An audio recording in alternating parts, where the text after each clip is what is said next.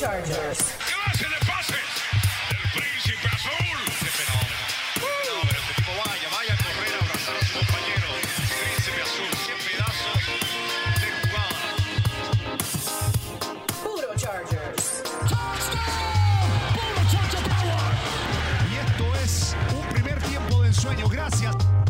Están amigos, bienvenidos a la primera edición de Puro Chargers de esta temporada 2022 y la verdad, eh, lo hemos platicado Pancho y yo durante todo el training camp. Sabemos que, ustedes que han estado en comunicación con, con, nosotros a través de redes sociales lo han leído, eh, hemos, lo hemos hablado, lo hemos demostrado en el video, los videos que postea Pancho y un servidor. Hay una electricidad distinta en el aire para este 2022 y para esto ya comenzamos Week Zero eh, rumbo a preparación para esa primera fecha contra el acérrimo rival, los Raiders, el 11 de septiembre. Y para eso le doy la bienvenida a mi hermano de mil batallas, Pancho Pinto. Y Pancho, estamos, como dirían en inglés, how you say, como decía el bandera, excited, hermano. We're excited. Estamos emocionados.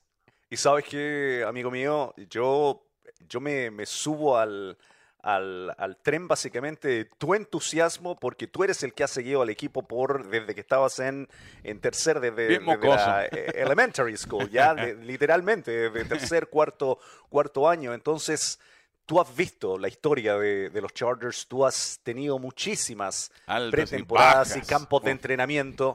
eh, y yo sé que siempre, porque de que estábamos en Lakers, yo sé que siempre entrabas al año y dices, este es el año, este es el año, este es el año de Chargers, este es el año Y que el ganamos. Pero yo viejito te lo puedo Stu, ¿eh? decir Yo y el viejito Stu, al. Stu y Stu te miraba decía, well, uh, Pero siempre injuries", conmigo. Adrián, dame el reporte de los Chargers, Adriancito. Sí. Ven, ven, siéntate conmigo, dime. Pero la ¿qué están realidad, y esto se, lo, se los quiero compartir ustedes, que nos acompañan, la realidad es que, es que a este nivel yo Adrián no lo había visto. ¿ya? Y no es, no es solamente entusiasmo por tener entusiasmo. No, acá hay algo, realmente acá hay algo, hay algo especial.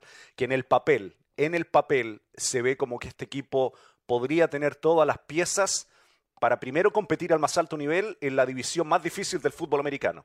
¿Ya? Y una de las más difíciles tal vez en la historia de la NFL. Esa es la, La realidad. división de la muerte. La división que tiene a, a Chargers, a Las Vegas, a Denver y a Kansas City por la calidad de los planteles, por la calidad de los mariscales de campo, es para muchos la división más difícil en la historia de la NFL.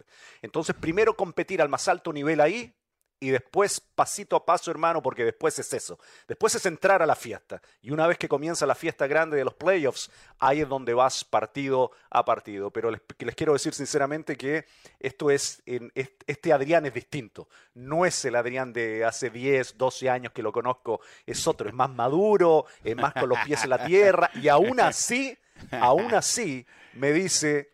Ya no "Sí, soy tan este puede ser el año". Thank no, you. ya no eres tan Maverick, ya estás más ice. estás más- Oye, eh, eh, pero a- hablando de eso, o sea, y, y para ponerlo en perspectiva para los fans, obviamente ustedes que son Charger fans ha- han, estado siguiendo, pero nomás para, para darles la película en plan como un preview. One Man. Ok, en preview, básicamente los Chargers terminan su temporada allá en el, en el Death Star de Las Vegas. Decepcionante derrota por varias razones, ni vamos a abrir esa página otra vez. Ahora lo que sí sabemos que se hicieron cambios. Se trajeron cinco diferentes elementos como titulares a la defensiva, incluyendo a Khalil Mack, alguien que va a dar bastante, ya ha dado bastante a la cultura de Chargers desde que llegó. Un tremendo tipo y aparte un jugadorazo, como bien lo sabemos, un chupacabras a la hora de atacar al quarterback. Entonces lo emparejas con Joey Bosa, check. Se necesitaba ayuda en la secundaria de defensiva. Pancho se traen al que más balones intercepta, Mr. INT himself, el JC, el Jackson 5, porque ahí están 5, pum, dámela. Yep. Las cinco, los cinco Yep. dedos para robarte el balón del Jackson 5. Entonces está él, Mikey Davis, un reenfocado Miguelito, también al lado ofensivo, los dos Mikeys. Mikey Davis como Mikey Williams los vimos bien en el campamento. O sea que hay- hay- creo que entrando, la única pregunta que teníamos es quién iba a ser ese tercer receptor, qué tanto iba a crecer Joshua Palmer. Y nos gusta bastante lo que hemos visto de Joshua Palmer en, en este, en este cambio de transición. Y a la ofensiva ves a un Justin Herbert Pancho mucho más bajo control. Está respirando este libro, este playbook segundo año. Sin dudas. Y, y es una de las preguntas que yo quiero hacerle a, a Justin en su momento, cuando lo tengamos también en el podcast de Puro Chargers, porque sus primeros dos años han sido tan espectaculares.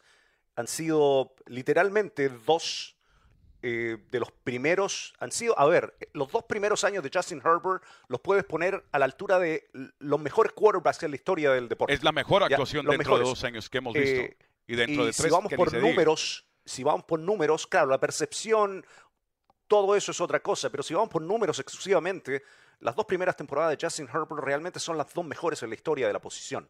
¿ya? Entonces, la vara está tan alta, tan alta para él, y ahora que se arma este equipo, que mejora la defensa considerablemente, que la defensa se pone, si así lo quieres ver, a la altura de lo que fue la ofensiva eh, la última temporada, que fue una de las mejores cinco de toda la liga. Entonces, es como que toda la presión ahora está sobre él, sobre, ok, Herbert, now it's on, now it's on you, porque ahora tienes, mantienes la ofensiva, te traen a Zion Johnson, que como decía el otro día, creo que fue... em, Plug and play. ah, eh, fue Feoco, que dijo, eh, Zion Johnson eh, lo hicieron en un laboratorio, Sí. literalmente. Eso fue lo que dijo. This man was o sea, es, lab, es como dijo. la, la- el, el, eh, tackle, tackle derecho, prototipo, acá lo vamos, prototipo. a, lo vamos a construir. Traes eso, defines que Trey Pickpin tercero va a ser definitivamente tu, tu tackle derecho. Entonces lo unes a Corey Linsley, el mejor centro de la liga. Lo unes con Matt Filer, uno de los de los tipos más consistentes que hay en la posición de guardia izquierdo y obviamente tienes a Rashawn Slater como, como tu, tackle, tu tackle izquierdo. Entonces, eh, en ese sentido lo tiene todo. Regresaron todas sus armas en ofensiva. La defensa es muchísimo mejor. Entonces, ¿cómo va a lidiar Justin con todo eso? ¿Ya? Y con el, el ahora sí, ahora es, ahora sí, ahora está sobre tus hombros llevar a este equipo donde todos piensan que puede ir. Y para mí, la verdad, te digo, los Chargers, escuchaba a Peter King el otro día decir que los Chargers eh, da la impresión de que están aburridos del tema de las expectativas. Quieren salir y hacerlo. Yep. De una vez por todas, quieren salir y demostrar que son el equipo que en el papel todos pensamos que pueden ser. Y ahí es donde comienza, comienza todo. El próximo, no este, sino el próximo domingo, 11 de septiembre, con la visita de Raiders y todo su arsenal ofensivo, a ver dónde está realmente este equipo. Y dónde está una de las preguntas, las mayores, ¿no? ¿Qué va a pasar con Derwin James? Check, ya también se arregló eso, llega y regresa el War Chief, que lo puedes utilizar ahora de múltiples formas cuando tienes un linebacker experimentado que también te traes en Van Noy, dos anillos de Super Bowl en una mano. Entonces estamos hablando de alguien que sabe eh, llenar esos espacios y es un mul- multiservicios para la defensiva de Renaldo Geo y Brandon Staley dentro del diseño. Entonces tienes dos partes ahí que puedes intercambiar en la profundidad con Derwin James, ponerlo como quieras. Kyle Van Noy también te puede atacar al quarterback, como puede darte presencia aquí en medio de la cancha entre las costuras. Y como bien mencionas, JC Jackson necesitaba ese complemento. Eh, Mikey Davis, creo que creció, eh, él lo dijo, estaba muy distraído el año pasado, el de sangre michoacana, ahora se está reenfocando y se ha notado en el campamento. Eh, Asante Samuel, creo que Asantito ha tenido un buen camp también, entre otros elementos. Bryce Callahan creo que también ha tenido sus buenos momentos dentro de este sistema defensivo. Entonces ya la defensiva la siento como que ya se resolvió. Ahora nomás ver la profundidad y quiénes van a ser esos terceros y cuatros. Chris Rumpf, eh, por ejemplo, esos jugadores que van a ven- venir a apoyar la causa. A la ofensiva, Pancho, Austin Eckler. Dime si no has visto a un Austin Eckler distinto entrando a este camp, eh, como que aún, o sea, no puedes pedirle más a Eckler y aún te está dando más. Se ve súper enfocado, listo para explotar. Y ahora con Sonny Michelle, para quitarle un poquito de esos acarreos sucios, creo que puedes conservar lo que es Austin Eckler, que es la explosividad constante cada vez que recibe la pelota. Y tal vez con la mejor versión que hemos visto de Joshua Kelly desde que llegó al equipo, ¿ya? Que me parece que lo último que hizo en el partido de pretemporada, en el último partido frente a New Orleans, es de lo mejor que le hemos visto. Después decía, un par de días después en conferencia de prensa, de que obviamente su físico cambió. Joshua Kelly es más grande hoy de lo que era cuando salió de UCLA. Totalmente ha agregado muchísimo músculo a esa, a esa mentalmente creció, estructura ¿eh? mentalmente donde está la gran diferencia. Como que lo simplificó todo. Y es muy, para el que no, para, para, para uno que no juega, para el que está afuera, que siempre tiene todas las soluciones, porque los que están afuera siempre resuelven todo. ¿Ya? Oh, yo hubiese hecho esto, yo hubiese... No, no, no, no, no. Ahí estando allá adentro. Los Monday es morning otra cosa. están en el Primero, de la Fama. claro, primero que nada hay que llegar. ¿Sabes lo bueno que tienes que ser para llegar a la Liga de Fútbol Americano? Primero, número, número. Y lo otro, es cierto, estos jugadores jóvenes muchas veces llegan y es, es, es un universo de, de, de, de complicaciones y alternativas, de esquemas a los cuales se tienen que enfrentar y cuesta simplificar lo que ellos hacen. En esta, en esta última temporada me da la impresión, o pretemporada debo decir, me parece que Joshua Kelly llegó a ese punto donde, donde entiende exactamente lo que tiene que hacer, cuándo y cómo lo tiene que hacer, y me parece que por eso va a continuar siendo una muy buena alternativa. Me hubiese encantado de nuevo ver más a Isaiah Spiller, Yep. pero creo que sigue siendo una alternativa importante para la posición. Pero la llegada, la llegada de Sonny Michel, claro está que nos pone en otro nivel, en, en ese grupo de corredores. Austin Eckler no me sorprende absolutamente nada. Todo lo que se diga y todo lo que haga para mí es consecuente con la persona y con la clase de jugador que es. A este tipo no le regalaron absolutamente nada. Todo se lo ha tenido que ganar a pulso y es por eso que trabaja como trabaja. Lo mismo con Keenan Allen. Después de todo lo que ha conseguido Keenan Allen, verlo lider- liderar al grupo de receptores como lo ha hecho es para sacarse el sombrero, porque ese es un tipo que va a terminar en el Salón de la Fama. Gerald Everett, lo que ha hecho con Justin Herbert desde el principio del campo de entrenamiento, ¿ya? Eh, me, parece que también va a ser una pieza importantísima dentro de eso. De Andrew Carter, sí, lo contrataron como el, el que va a re- retornar despejes y patadas, pero obvio que se convirtió en más que eso, Adrián. O sea, Yep. de Andrew Carter va a ser una, va a ser una herramienta, va a ser un Una arma sí. importante para Joe Lombardi. Entonces, todo eso, lo, de nuevo, lo juntamos con esa defensa y es por eso que se crean todas esas, estas expectativas. No es invento, no es que estemos viendo un oasis en el desierto, un espejismo. Ahora es llegar y demostrarlo en la cancha, hermano, en el emparrillado. Y tenemos a Las Vegas y después, semana cortita, a visitar a Kansas City y Patrick Mahomes. ¿ya? Entonces, Yep. no puede haber mejor inicio, hermano, ¿ah? para demostrar de qué está hecho este equipo. Y, y la verdad, la cultura se siente en el aire eh, durante el camp. Hemos visto también la expectativa que con la que están llegando los fans desde acá, desde la zona de Costa Mesa, Inglewood, a- a- hasta la frontera eléctrica. Eh, No lo decimos en vano cuando abrimos los partidos de Chargers o puro Chargers, eh, de hasta la frontera el- eléctrica, de regreso a Inglewood, Ensenada, Mexicali, Tecate, hasta Hermosillo, Sonora, Monterrey, México, Ciudad de México, Guadalajara, Jalisco, todos están, se han estado reportando, Pancho, con la expectativa de que los Chargers van a ser un tremendo equipo y la verdad que va a haber una, eh, va a haber mucha explosividad de nuevo. Y claro, cuando tienes a un Justin Herbert, y vamos a guardarlo de Justin Herbert, vamos a tenerlo antes del partido contra Raiders, así que es nuestro invitado para la fecha 1.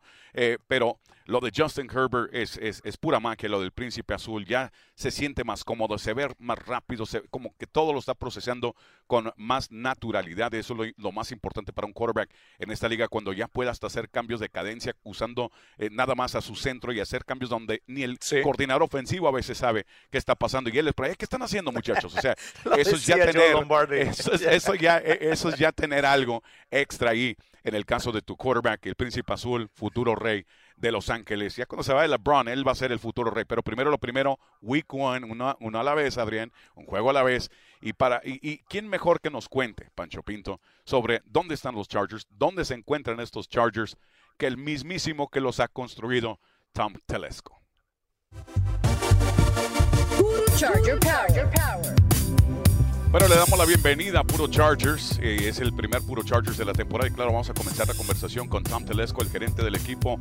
And we're getting started with Puro Chargers. And Tom, you're our first guest of 2022, and rightfully so. I mean, we, we just went over the roster, the final 53. There are some things that we're going to talk about. You just signed as Sony Michel, a great addition to the Chargers. But first and foremost, bienvenido, Tom, to a magical what the electricity's in the air. No pun intended. 2022 seems to promise plenty, no? Yeah, you know what? It's funny how the NFL's offseason is the longest of any professional sport. So there's a lot of time to talk about a lot of things and, a lot of time to do a lot of work on your football team. So as you get towards the beginning of the regular season, you can kind of feel the excitement for every team.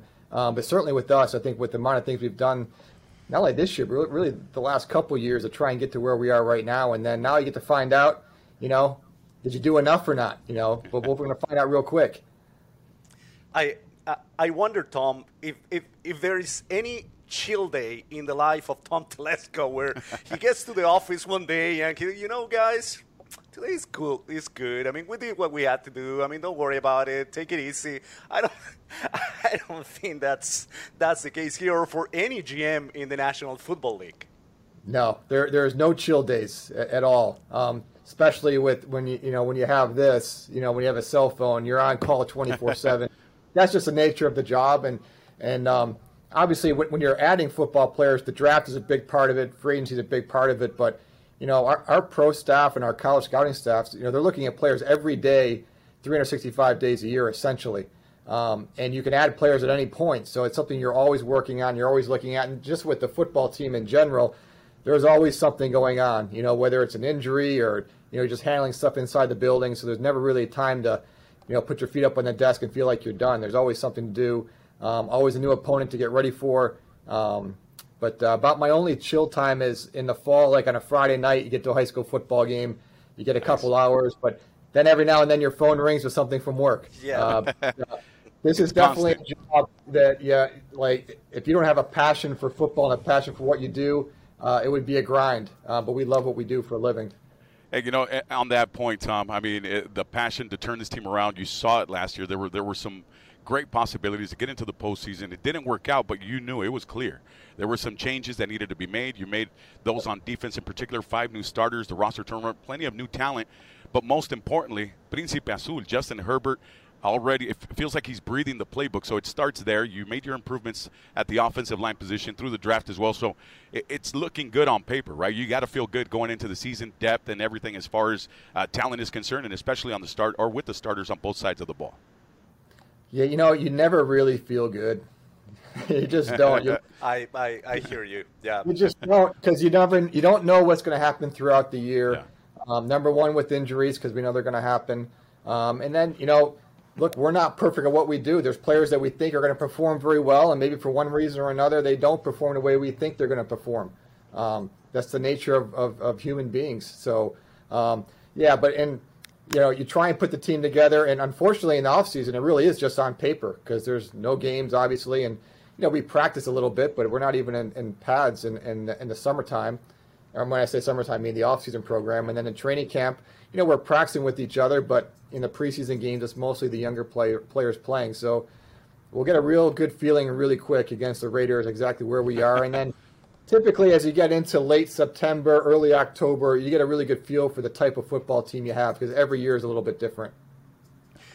You know, Tom, uh, you kind of answered my, my the first question that I was I was going to ask you when you said, you know, it's been two years. This has been a process. You know, in somehow it, it could seem that oh yeah, the Chargers got it. You know, they got it together after last game in you know in uh, in Las Vegas, and they knew what they had to do, and they did it it's not just that. I mean, this has been a this has been a process that I'm guessing you know is starting to to get to where you always envision it, you know, and to, to build a team, the complete team that you always wanted to. But it's, this hasn't been just this off season. It started before. Yeah, no, it goes back before that. I mean, essentially, you have to go back to Philip Rivers last year. So when you go from Philip Rivers to the next quarterback, you know, it's just completely different. You know, Philip was an experienced quarterback, been in the league for a number of years, played at a high level, and then different contract as well. So when he moved from Philip to now to Justin Herbert, who is a young, much younger quarterback, not as experienced, and you know, for quarterbacks, different contract, the team has to be built differently. So it's been a process really going from the Philip Rivers era to now the Justin Herbert era as far as how the team has to be built on both sides of the ball and special teams. And it just takes more than a year to get that done. You kind of keep working that year after year after year, but you're never really done with it. You're never really set. Um, you know, it's just a constant moving target that you're trying to keep up with, and then and then make sure, you know, in, in our division, as you guys know, is is is going to be a challenge, um, which is not a bad thing at all. Um, but you know, we're competing with everybody else every single year, and everybody's roster kind of changes each year. If you look at the Chiefs; they've changed a little bit this past year. The Raiders obviously have changed a lot with the new coaching staff, and then with the Broncos' new coaching staff. So these teams have changed. We've changed as well, but it's it's like trying to hit a moving target every year. You're never really set and ready to go um, completely and fully. And, you said it. This is, and we were talking about it during the World Cup. This being a World Cup year, 2022 in Qatar. There is no Grupo de la Muerte in the World Cup, but there's a Grupo de la Muerte in the NFL, and that's the one that you're in at, you know, the AFC West. And given that, you, you bring in a guy like Khalil Mack, and we've discussed it, you know, through camp and all that. This is our first Puro Chargers podcast, but this is something that you've gone over on several shows. Just bringing a guy of his caliber, putting him on the other side of Joey Bosa, and then you have Derwin James coming back, and the way he's feeling, he's hungry, he's ready to go at it again. He's the war machine, that leader back there. I- I mean, that defense, just night and day difference. We, we, we see and we expect plenty, right, from them. Yes, we do. And then you, know, you try and have some difference makers at every level. Um, I'm really excited to see Kenny Murray once he gets going again, um, Yes. coming off his ankle injury, because uh, you know Kenny is a uh, big, fast, physical football player. And uh, he can go sideline to sideline, plays with an edge. So get him and get him going hopefully pretty soon. Um, but yeah, those uh, you know those guys are, are difference maker type players. The guys you mentioned with Khalil and Joey and Derwin James, and it really gives Brandon Staley and Renaldo Hill a lot of different options of how they want to use those guys. They don't have to be in the same spot every single time. Um, especially with Derwin, you know, if you don't know where he's going to line up, at least it gives the offense a little bit of a challenge of where he's going to be and how they're going to account for him. So, um, yeah, we're going to rely on those guys heavily. Um, you know, they played good ball. Obviously, Khalil has been a big addition to us um, to play opposite Joey, and and uh, and but we need everybody else. It can't just be those Pro Bowl type players. There's yep. got to be everybody else to come together as a team to play because you got to do with more than just those top guys. It really has to be. And on defense, I, I say 11, but it's more than 11. You know, with different personnel groupings you play, but um, a lot of times you'll the, the, the, your team will go as far as some of your higher end role players can really perform at a higher level. Um, it's not just always the Joey Bosa's of the world. Yep. Yes, Yep. yes. It's always we about love the what we've seen guys out of Chris Rumph. You don't Yep. talk. It's always about the guys you don't talk about much. You know, you know they're on the team, but it's who, who's going to be the guy who's going to be is going to make the impact that nobody saw coming. You know, because Yeah. you know Yeah. those Pro Bowlers, you know what they're going to do. I mean, they, they, there's nothing to discover about those guys. You know, and in those, in those, in that same line, Tom, uh, we might we might not have J.C. Jackson for the first game. I mean, we don't know yet. You know, because that's the truth. We don't know yet. How do you feel about facing? That offense first, you know, the Raiders and Renfrow and Waller and Adams, you know, with the personnel you have right now in the team. Well, when we signed JC, it wasn't. And I think we signed JC before. Um, is that before they, the Raiders signed? Oh yes, I think yes. that was. I think So- it was before. Yeah. Yeah, so I mean, you know, we signed JC, you know, for more than just playing the Raiders, but yeah, obviously their uh, their skill players are really good. We know that. Um, Waller didn't play much in the preseason, but looks like he's ready to go, and, and he's a really tough matchup for everybody. Um, but um, they have Adams. Um, Hunter Renfrow's an excellent player. So look, if JC's not out there, um, we'll just figure out a different way. But just like we, like we talked about before, it just can't be you know your frontline Pro Bowl players. I mean, other players to step up, and just like we just saw last year. I mean, you just talk about like Asante Samuel's a really good cover corner in our league and getting better and better every week. So he'll have a big assignment in this game. Michael Davis had a great training camp for us, and he's played at a high level for us before, and we expect to see more of that this year. So, um, yeah, you'd love to see JC out there, but we've got some other guys that can step up and play. But, you know, part of the challenge of when you face skill players like that um, is you really got to get after the quarterback. So hopefully Joey and uh, and the crew can get some pressure on, on, on Carr, and then you just got to tackle well in the secondary because they're going to make their plays. Those guys are really good. Um, but you just got to make sure you tackle, get to the next down, and try and get a stop. And we talk about culture, la palabra cultura, Tom, and, and putting it all together going into week one, but the process through the draft, through the offseason, everything that you guys have done. One thing that we've seen, que ha sido una consistencia, it's been completely consistent, is the change of culture. And it's almost instantaneous with Brandon Staley arriving, the way that you've teamed up with him and the coaching staff.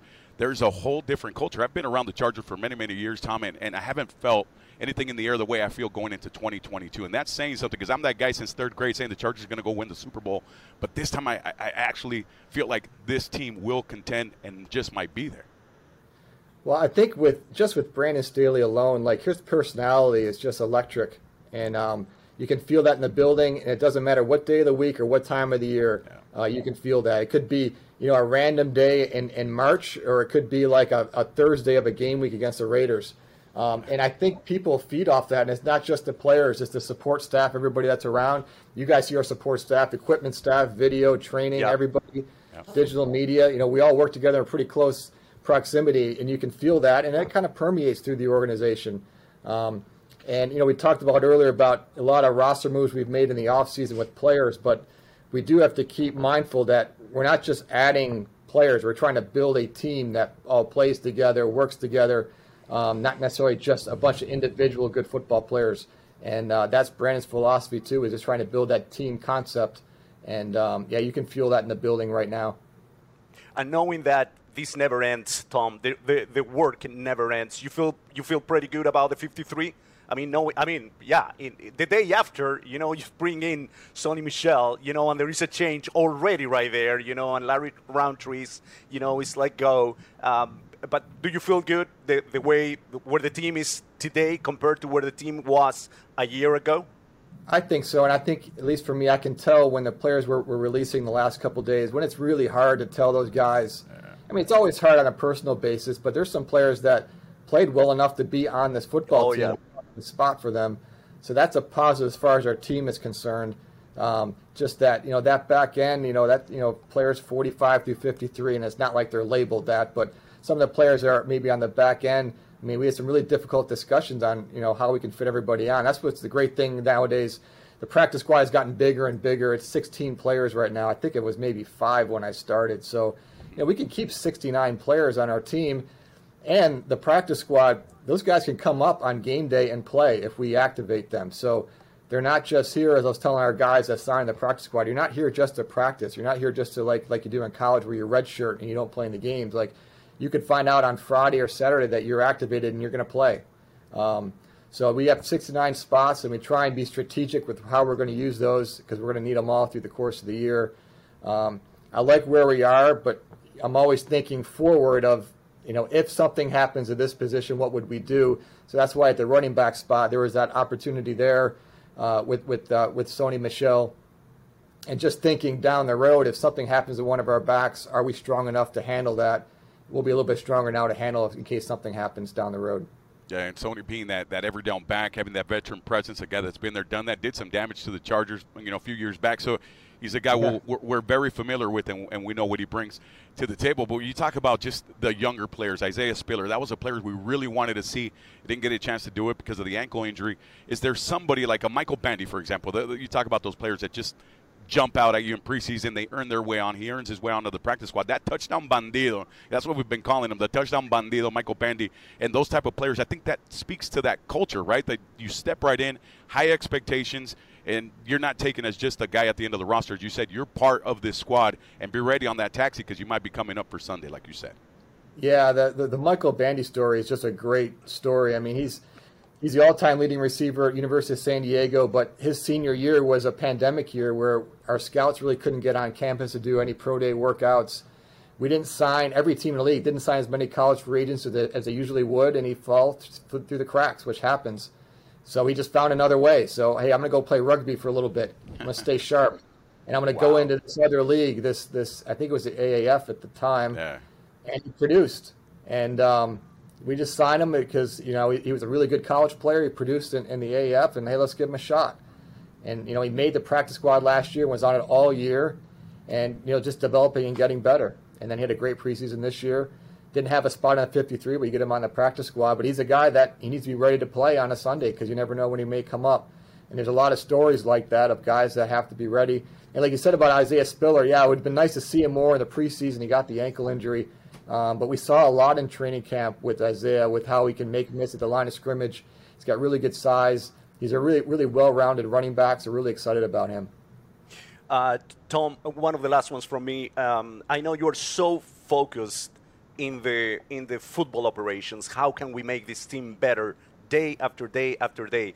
But it must it must feel good for you because you saw what happened in the in the Jack Hammett in Costa Mesa with the fans. You know, you saw what what you know. They, that was an ocean of power Pura electricidad, coming yes. every day to see you guys, and uh, and I keep telling people you you might you might get a big surprise on that first game against the Raiders. I know they traveled well. I'm not going to take anything away from that fan base, but I think there's going to be a lot of 50-50 on that day in in SoFi Stadium, huh? and that's something that a couple of years ago I will not have said, but now I can. Yeah, I think as far as the market and the fan base, it's it's a long term build, but we're seeing it move pretty quick. And um, you know, a, a good friend of mine, I don't know if you guys follow hockey or not, but Brian Burke is a GM in the NHL for a really long time. He's currently the president of the Pittsburgh Penguins. But he used to always tell me like, "Hey, part of your job as GM is to get butts and seats. Like that stadium's got to be filled, right?" So you look at training camp, and there was not a seat to be had in training camp from the beginning of tra- camp to the end of camp. So at least, obviously, that shows the excitement that's building. Um, I was really impressed last year with our first year in the stadium, uh, the amount of Charger fans that were there. Didn't know what to expect. It was our first year there with with real fans after after the COVID pandemic, and uh, it was impressive. And it's going to continue to grow. I think a lot of it is because our quarterback is really exciting, um, which is very helpful.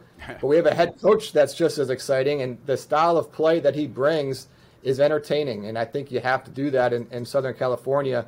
You have to play an entertaining brand of whatever sport that you happen to have. And, you know, we're in football. So obviously, number one is to win, but we want, we want to entertain on the way there. And, and I think we're getting there. And I think you can tell by the excitement of when people come out to training camp. And, you know, typically at training camp, first couple days, it's packed. And then you get into the middle of camp Yes. and into the Yeah. grind, and you It know, school starts. and The crowds go down, but it was up every single day. So that's Yeah. a great to see, and and I'm assuming uh, SoFi will be be pretty pretty packed with Charger fans next weekend. And you know the, the word we use is cultura because uh, we talk about you know just in the air you can feel it the culture the change and all that and with Charger fans and there's a lot of our cultura and now that we're going into Hispanic Heritage Month in the NFL Tom it's really important right you see the faces you see the amount of Latinos that have just basically jumped onto the NFL uh, uh, ship throughout the years over the last 20 years probably the one segment that's grown the fastest and especially in women so you see them, they're all out there, Latinos, Latinas, and they're following the NFL. What does that mean to you as a GM seeing the growth of the NFL and go full international, especially considering our, our fans, the Hispanic ones that follow the Chargers, and like you said, they follow the brand, they follow the culture. They've showed up on Sundays like it's a, the best restaurant to be at on the weekend because the vibe is totally different on Sundays for us. I think that just shows the power of our game. I mean, obviously, our game is really an American game because they don't play. They had not played it in other countries, you know, for the last, you know, 50, 60, 70, 80 years. But now you're seeing it a lot more. Um, I know when, when NFL Europe was going on, Germany was a huge spot for for, for American football. Um, you see it in Japan. Japan has a lot of colleges and some small club teams. You see it in Mexico. The, the club teams they have down there and some of the colleges. I know um, there's usually a Division three college all star team that will go down to Mexico and play a game. Um, but that's just the power of football. I mean, I know we have a long way to get to where soccer is in, in this world, um, but we know basketball is international, baseball is international, and we're seeing football grow really, really exponentially, even just since I've been in the league the last 25, 28 years. Um, it's just a great game. I mean, there's so many life lessons you learn in this game, and, and I love all sports. I love basketball. I love baseball. I don't know a lot about soccer, but I've been learning more about it. But man, to me, football is just different. You know, the, the, the mental and physical toughness you have to have to play this game, and the intellect to play this game. Um, it just has great life lessons for everybody. If you're, if you're playing high school, you're playing college, even if you never get to the NFL, there's so many things you can gain from this game. So to see it grow like this, especially in this area of the country, especially into Mexico and, and all the fans we have there, it's, it's pretty pretty interesting and pretty neat to see. I, I, I am from tough. Chile. I am from Chile, uh, Tom, originally, and even in Chile, at the end of the world, right there. I mean, it's, we do have a we do have a semi-pro football league. I mean, my my uh, nephews are playing there. You know, I mean, it's it's cool. incredible. It's Yeah. uh, the the challenge is is you know it's an expensive sport. You know, Yes. it's Yep. expensive, you know, to get the equipment to play. But there are ways, you know, they, they get into relationships with uh, NFL teams, college teams, you know, when they stop using certain, you know, equipment, they ship it to, to those kind. It's it's great, you know, And- and the way it's following. and you have to find the right coaches too, and, and they're not easy Oh, to yeah. find. Like you know, basketball and baseball, most people played growing up. Football, not as many. You got to find some coaches that are really good at it. And when I was in college, we actually played a game over in Germany against a German team, and uh, they had some a couple American coaches over there, and they were basically teaching the Germans how to play football. And they were big and strong, by the way. Um, as you'd expect. Oh yeah, We've seen their German- center forwards. German made. Oh yeah, we did we beat them, but, but they, they beat us up a little bit. We did beat them, but yeah, I mean, it, it's hard to. It's even even around here as far as youth football coaches, high school football coaches. I mean, they're, they're good ones are hard to find. We're very lucky in Southern California that football is so big here, um, and high school football is so good. So all these other countries, you know, part of the NFL is, is the outreach of of trying to educate. So people can take this all over the country, can take this to Chile and get some really good coaching to, for some young players, and then they grow up, and then hopefully they become coaches and just Yep. pass it down. Yeah, we, we have a really good friend, Rolando Cantu, uh, Air- former Arizona Cardinal. You'll see him on Oh, yeah. Sunday nights on Telemundo. And Rolando always makes it a point to make camps. He'll take guys like Larry Fitzgerald. They'll go to Mexico. They'll go wherever they want to do a camp Yeah. just to teach kids. And then in Monterrey, you've seen the growth. At Tec de Monterrey, Yeah. they're starting to supply talent to the NFL little by little. So it's definitely growing. Now, here's, and to close it out, Tom, I just want to have a little bit of fun with you. You were talking about you have zero time for yourself.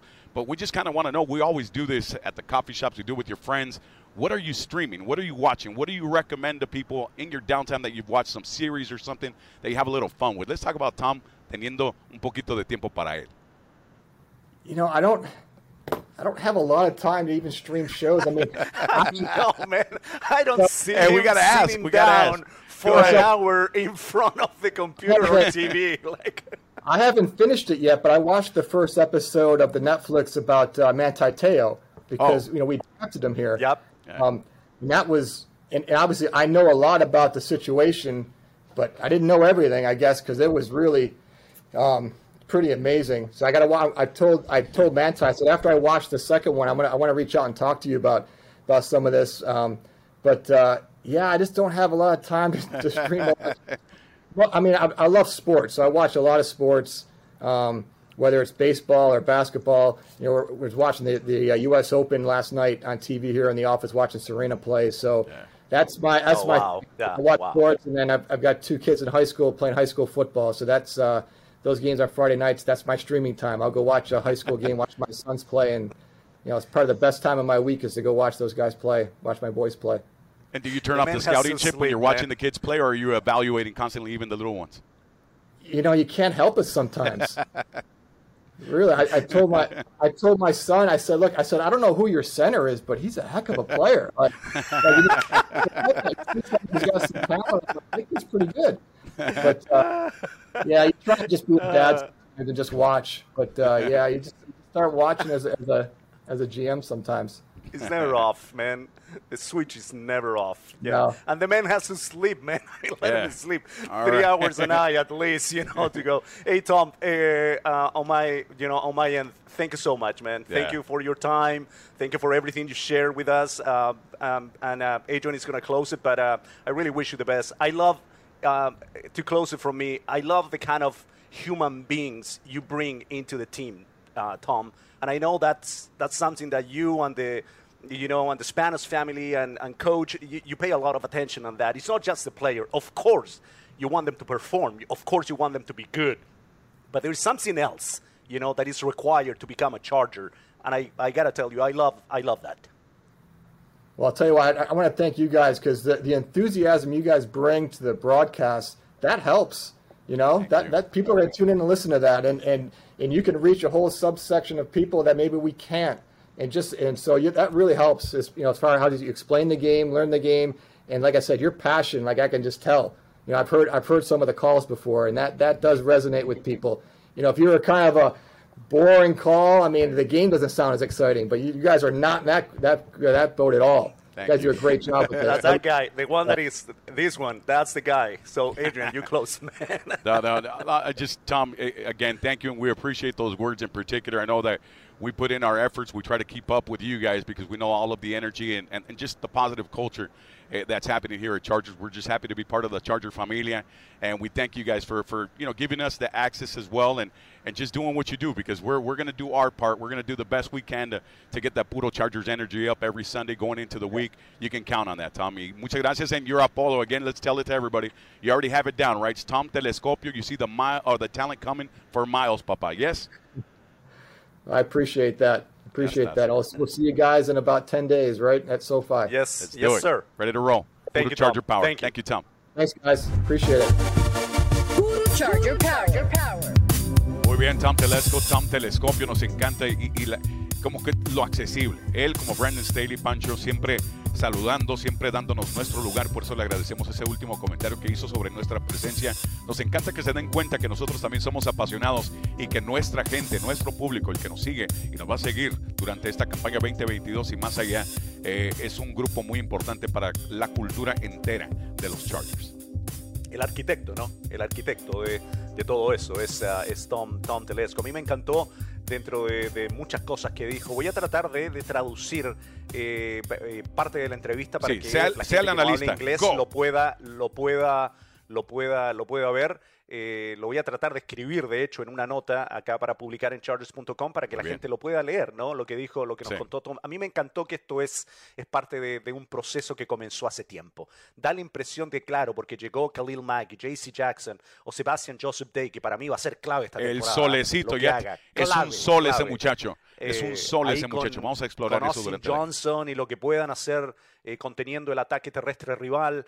Eh, esto no es producto solamente de la última, de la última pretemporada o temporada baja. Esto se viene construyendo desde que se fue Philip Rivers y desde que llegó Justin Herbert. ¿ya? Ahí es cuando te diste cuenta, ok, acá tenemos algo especial, acá tenemos que construir algo alrededor de este talento que es generacional literalmente y, es- y esta temporada es donde se sienten tal vez más cómodos en cuanto a dónde se encuentran. Ese equipo completo que quieren construir, bueno, están cada vez más cerca de tenerlo y tal vez ya está. Ahora se trata de que ese equipo que en el papel se ve tan bien, demuestre en el emparrillado de que son lo que son. Fue un placer realmente hablar con, con Tom Telesco, como lo dices bien, una persona que, y por eso yo le dije, le hice el comentario, y acá te lo entrego, hermano, de que para llegar a este equipo no es solamente, no es solamente fútbol. ¿ah? Obvio que tienes que ser muy bueno en eso, obvio, ¿ya? Es de más está decirlo, pero se buscan otras cosas también, se buscan otros, otras cualidades, otros talentos, ¿ya? Y eso es lo que me gusta de la forma en que se ha construido este, este plantel y este grupo, porque acá también se, se le presta atención a la parte humana del que integra la franquicia. Sí, y la verdad, la cultura que existe, lo mencionó él en, el caso de Brandon Staley, eh, lo que ha sido, lo que significa Brandon Staley para esta organización, que estaba en esa transición, Pancho, bien lo recuerdo y, y no me canso de decirlo. Yo estaba ahí esa tarde, yo estaba sentado en la yarda 50 con mi hijo, ok, tirando aceite con la yarda 50 porque era fácil encontrar asiento ese mismo día. Te sentabas ahí en la 50 y estábamos rodeados de puras jerseys de los Philadelphia Eagles y de Ron Jaworski en vez de mi Dan Fouts, hermano, de mi barbón, ¿ok? No estaba mi barbón en ninguna jersey más que en la mía y habían 20 mil Ron Jaworskis y que quién sabe qué, Donovan McNabbs. Esos días ya terminaron. Ahora se ve, se nota en pretemporada, hasta el mismísimo Fernando Valenzuela estaba en pretemporada, quería ver, hey, ¿qué onda con los Chargers? Me dijo, ok, ahí están los Chargers precisamente llamándole la atención a todos para esta campaña. Va a ser realmente mágica y les vamos a invitar desde ya, amigos, y están invitados, súbanse al tren y si quemaron sus jerseys de Willahan y sus jerseys de Cleo Lemon y sus jerseys de Sale también, las de Humphries, que porque yo no le voy a los Chargers porque se fueron. Come back. Les voy a dar chance para la fecha 1. Repórtense. Pero ya tenemos todos los recibos, ¿verdad, Pancho? Sabemos quiénes se brincaron y no Oh, regresaron. sí, sí, y ahora van a querer. No, no, yo siempre he sido, mira, tengo la de Philip Rivers. No, por favor. Sabemos quiénes son los fieles y se han, se han estado los reportando. Todos los del DHBC, de Die Hard Bowl Club, los vemos ahí en multitud en el campamento. Lo vamos a ver durante la temporada, hermano. De aquí, Benji Hill está súper emocionado, el coach de los Angels y alguien que bien sabemos, eh, una figura en el béisbol entre mexicanos. Y es un hardcore Charger y no lo he visto tan emocionado como está entrando esta temporada. El terrible Morales, hace unos momentos, oye, papá, ¿qué onda? ¿Vamos a los Chargers el- para el Raiders o qué? Hasta el terrible Morales va a estar ahí viendo a los Chargers porque son sus Chargers, siendo buen producto de Tijuana y quizás hasta se lleva el champion Jaime Munguía. O sea, esto es lo que está causando Chargers. Hay electricidad en el aire donde gente quiere estar en el sofá porque es un ambiente diferente, así como la cantaba eh, don Juan Gabriel, ¿no? Eh, es un ambiente que, que es eh, algo diferente, que es todo en un ambiente ahí, ok, no es el Noa Noa, pero sí es el SoFi y se siente como un lugar en el que tienes que estar todos los domingos, porque va a ser una electricidad y una fiesta every Sunday. Sí, y lo dijo, lo dijo Tom, ¿no? Eh, eh, acá en Los Ángeles, sí, ganar número uno, pero entretener ahí, al, a- abajito, ¿ah? O sea, ganar primero, entretener segundo, ¿ya? Y los Chargers son esa marca, esa marca que con Justin Herbert y con Brandon Staley están, están cambiando e- e- esa cultura, ¿ya? Y esa retórica que ha rodeado al equipo por tanto tiempo y que ahora los, los ha llevado al, literalmente al ojo, al ojo nacional. Este es un equipo que está en el ojo nacional dentro de los que realmente pueden conseguir algo importante y meterse en la fiesta y una vez adentro, cuidado. vamos partido a partido. El Yes. primero es Week Las Vegas. la week. siguiente semana vamos a hablar con el príncipe y vamos a hablar del equipo y de lo que son los Raiders y ahí vamos a seguir partido a partido porque de eso se trata. Y cuando ya llegue la, la fecha donde ya estemos ahí y podamos hablar de lo siguiente, también le vamos a dar. Pero, pero obvio, obvio que sí, hermano, que se siente distinto. Es una realidad. Y estamos listos. Si ustedes, amigos, repito, están invitados, puro Chargers, todas las semanas vamos a tener todo. Pancho va a estar escribiendo todos los artículos. Si él no lo escribió, no existió, no pasó. Así de fácil, ¿ok? Quédense con Pancho que va a tener siempre los detallitos de sus Chargers. Y claro, también les extendemos la invitación a todos ustedes desde Die Hard Boat Club, Boatland Podcast, NFL Girls México. Gracias por todo el apoyo que nos han demostrado durante el offseason, porque hemos estado apuntando placas. Y sabemos que ustedes van a formar parte de esta familia Puro Chargers en la temporada. Los vamos a invitar a que formen parte también de este show, su show, y también los domingos en Puro Chargers previo al kickoff. Entonces, por Pancho Pinto, se despide Adrián García Márquez. Gracias de nuevo al gran gerente Tom Telesco por estar con nosotros en esta primera edición Week Zero de Puro Chargers.